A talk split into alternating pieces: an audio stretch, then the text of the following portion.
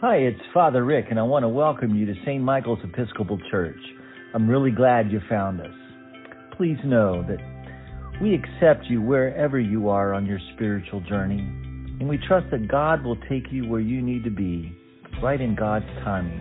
We're just glad that you're here with us, and we hope you enjoy today's sermon. God bless. Oh God, you are here, and Lord, we are here. May we be conscious of your presence here with us. And may the words of my mouth and the meditation of our hearts be acceptable in your sight, O God, our strength and our Redeemer. Amen. be seated. Well, good morning, everyone. Look at all these shiny, happy faces. I'm so happy. I look around, see some familiar faces back. I see some new faces, and it's wonderful. I hope that you all had a beautiful Thanksgiving. Um, today, as you should know, is the first Sunday of Advent, right? This is Advent. Where for the next four weeks, we are going to do a couple things. One is to prepare ourselves, um, to prepare our hearts for the um, for Christ to be born in us anew. Um, but we're in this process, number two, of waiting. And so while we're waiting, um, we're waiting with some anticipation. So I look to you and I encourage you as we begin our process in the Advent. Um, as you wait for Christmas, um, let this be a time and a space um, for Christ to be born in you anew, again, in a different way, uh, maybe more a fuller way, or a, whatever it may be, for you.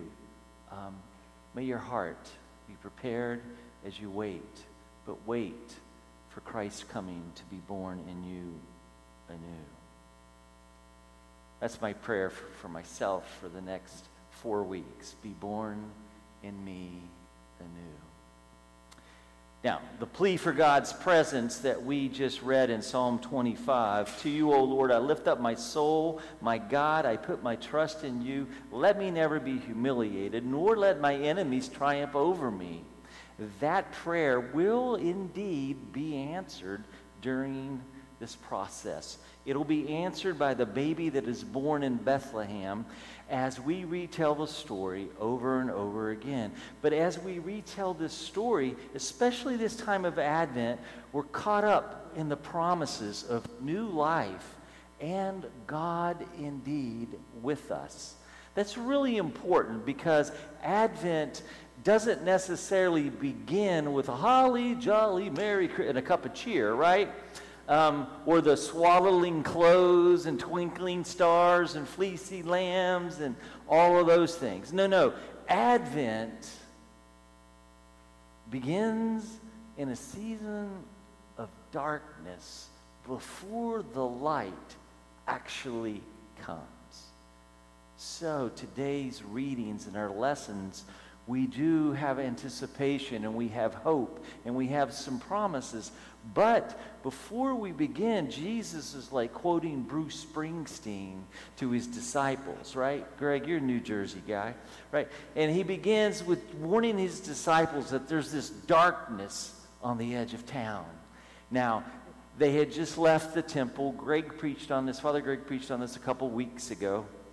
Uh, he preached the Mark's, Mark version, and he didn't give me his notes, so I have to use the Luke version. But Jesus was predicting, though, when they were looking and marveling at the temple, um, he predicted the destruction of the temple.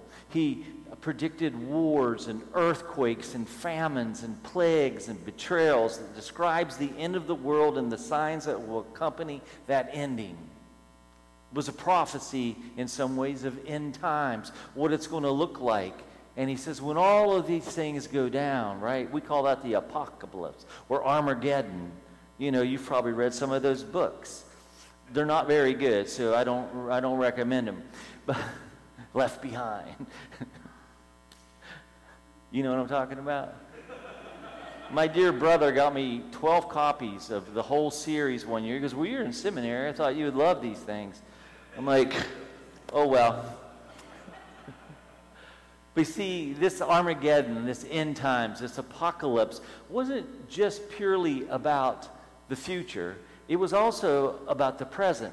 And what Jesus was doing is he was talking to his disciples, he was encouraging them, hey, stay awake. Even these things are going to go down. Stay awake. Wake up. And, and, and be reminded about who you are and whose you are. That I am here with you and for you. And as I come back to judge the world, you know, trust. Trust my presence with you. And Jesus says to them, There will be signs. There will be signs. People will faint from fear and foreboding of what is coming upon the world. Aren't you guys glad you came to church today? All right? Now, you know, but it's true. And it strikes me as I read this text that it doesn't take plagues and earthquakes and famines and all these world affair, uh, affairs to make us, though, have fear or this foreboding or whatever. Because, in fact, I think facing significant hardships, um, like the death of a loved one or maybe a medical diagnosis, uh, or a traumatic experience or a violation or betrayal of some sort or this crazy pandemic, right? Um, or maybe even um, our understanding of God, you know? Or maybe at one time you felt like you were close to God, but then God seems to be absent or whatever. It doesn't take all these worldly affairs to make us feel this way because in our own lives we can often feel like the world itself has fallen apart. Even though it's just our own little private world um, but it can feel like our own private world has been shattered. And in these times of acute anxiety and survival, nothing seems secure, nothing seems safe.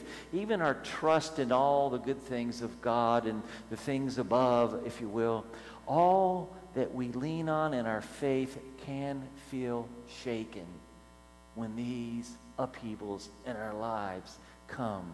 Being overwhelmed causes a number of different responses within us, especially if we're waiting for things to change.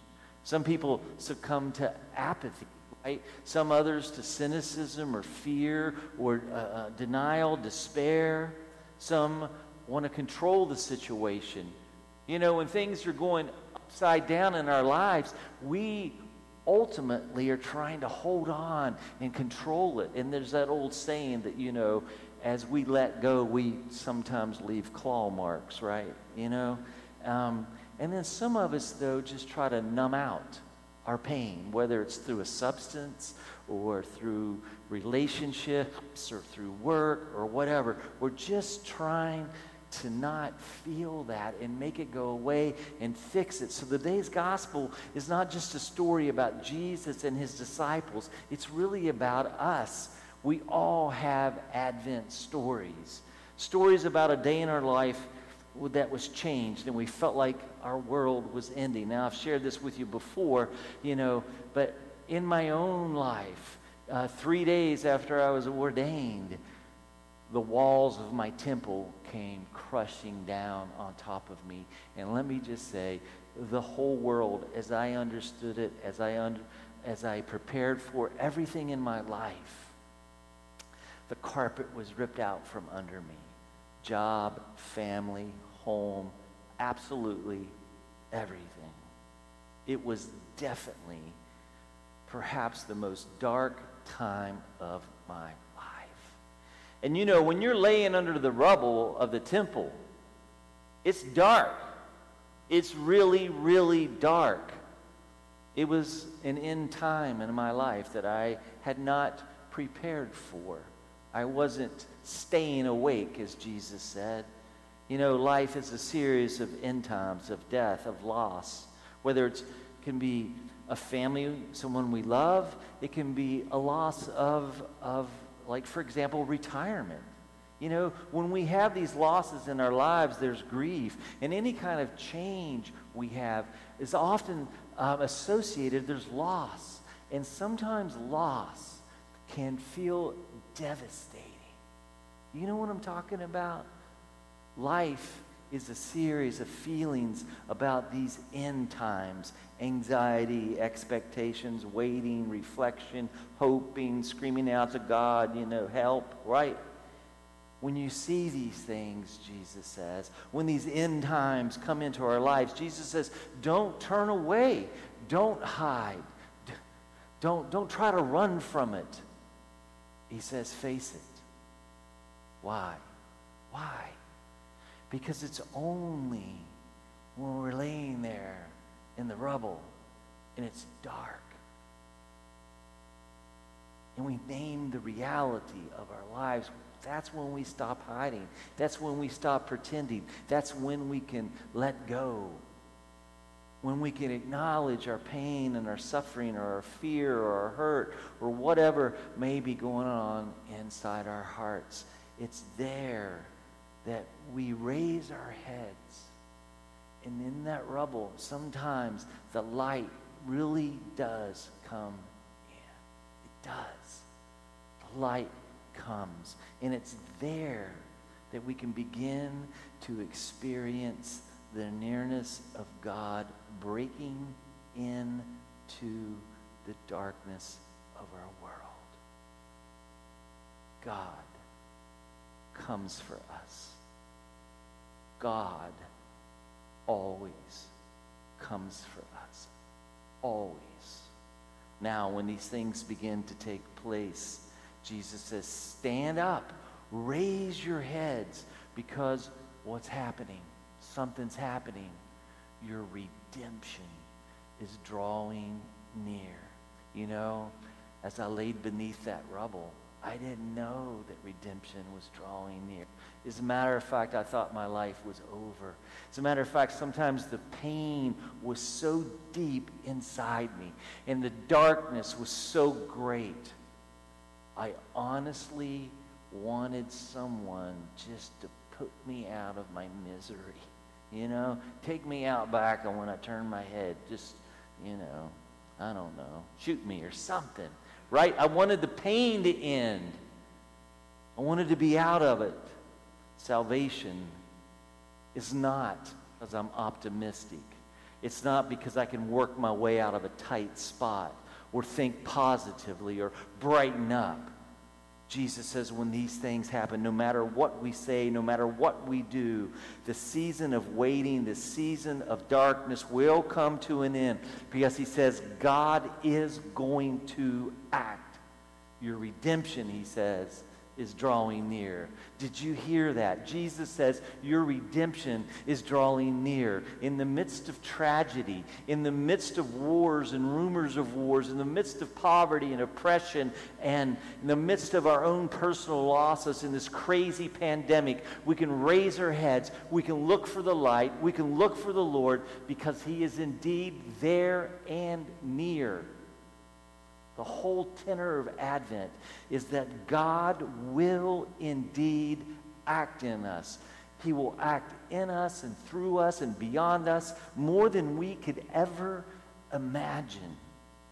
Because newness, something new, is being birthed among us. Something new is being birthed in us we tend to think of endings as sad or bad or not otherwise good. And if you're in one of those situations that's ending and you don't like it, it feels really, really bad. But the word that we use in the scriptures, evangelon, um, it means good news. But you know, that word comes from a place. Um, when they used it, it meant good news of the end of a battle. That's how they announced it. It was called good news. And so they would come back into the towns and to the villages announcing good news that the war's over, that the battle's over, that it's ceased. It was used to mean that things have drawn to a close. We can breathe again. It was an announcement of a conclusion.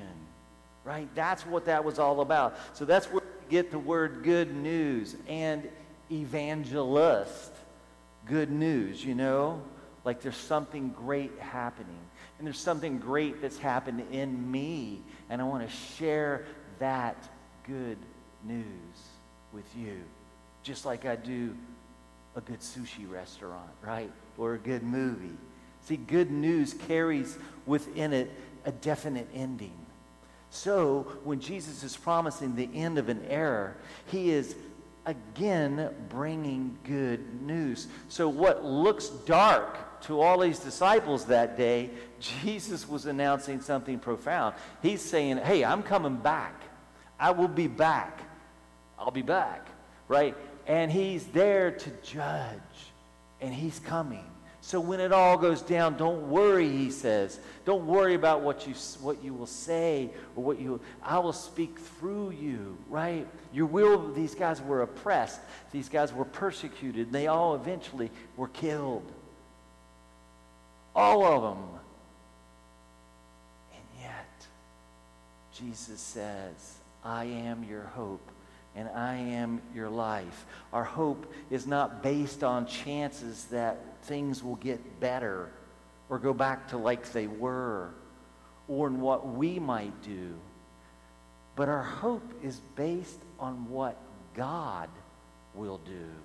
Our hope is built on the promise that whatever happens, when there's nothing you can do, when you are without resources of any kind, when the darkness floods over you and you stand hopeless before it, when you have nothing left, no defense, no power to fight back, no shred of hope in anything that you can do, Jesus says, stay awake, be alert, stand on guard, lift up your eyes Look for the light in the darkness.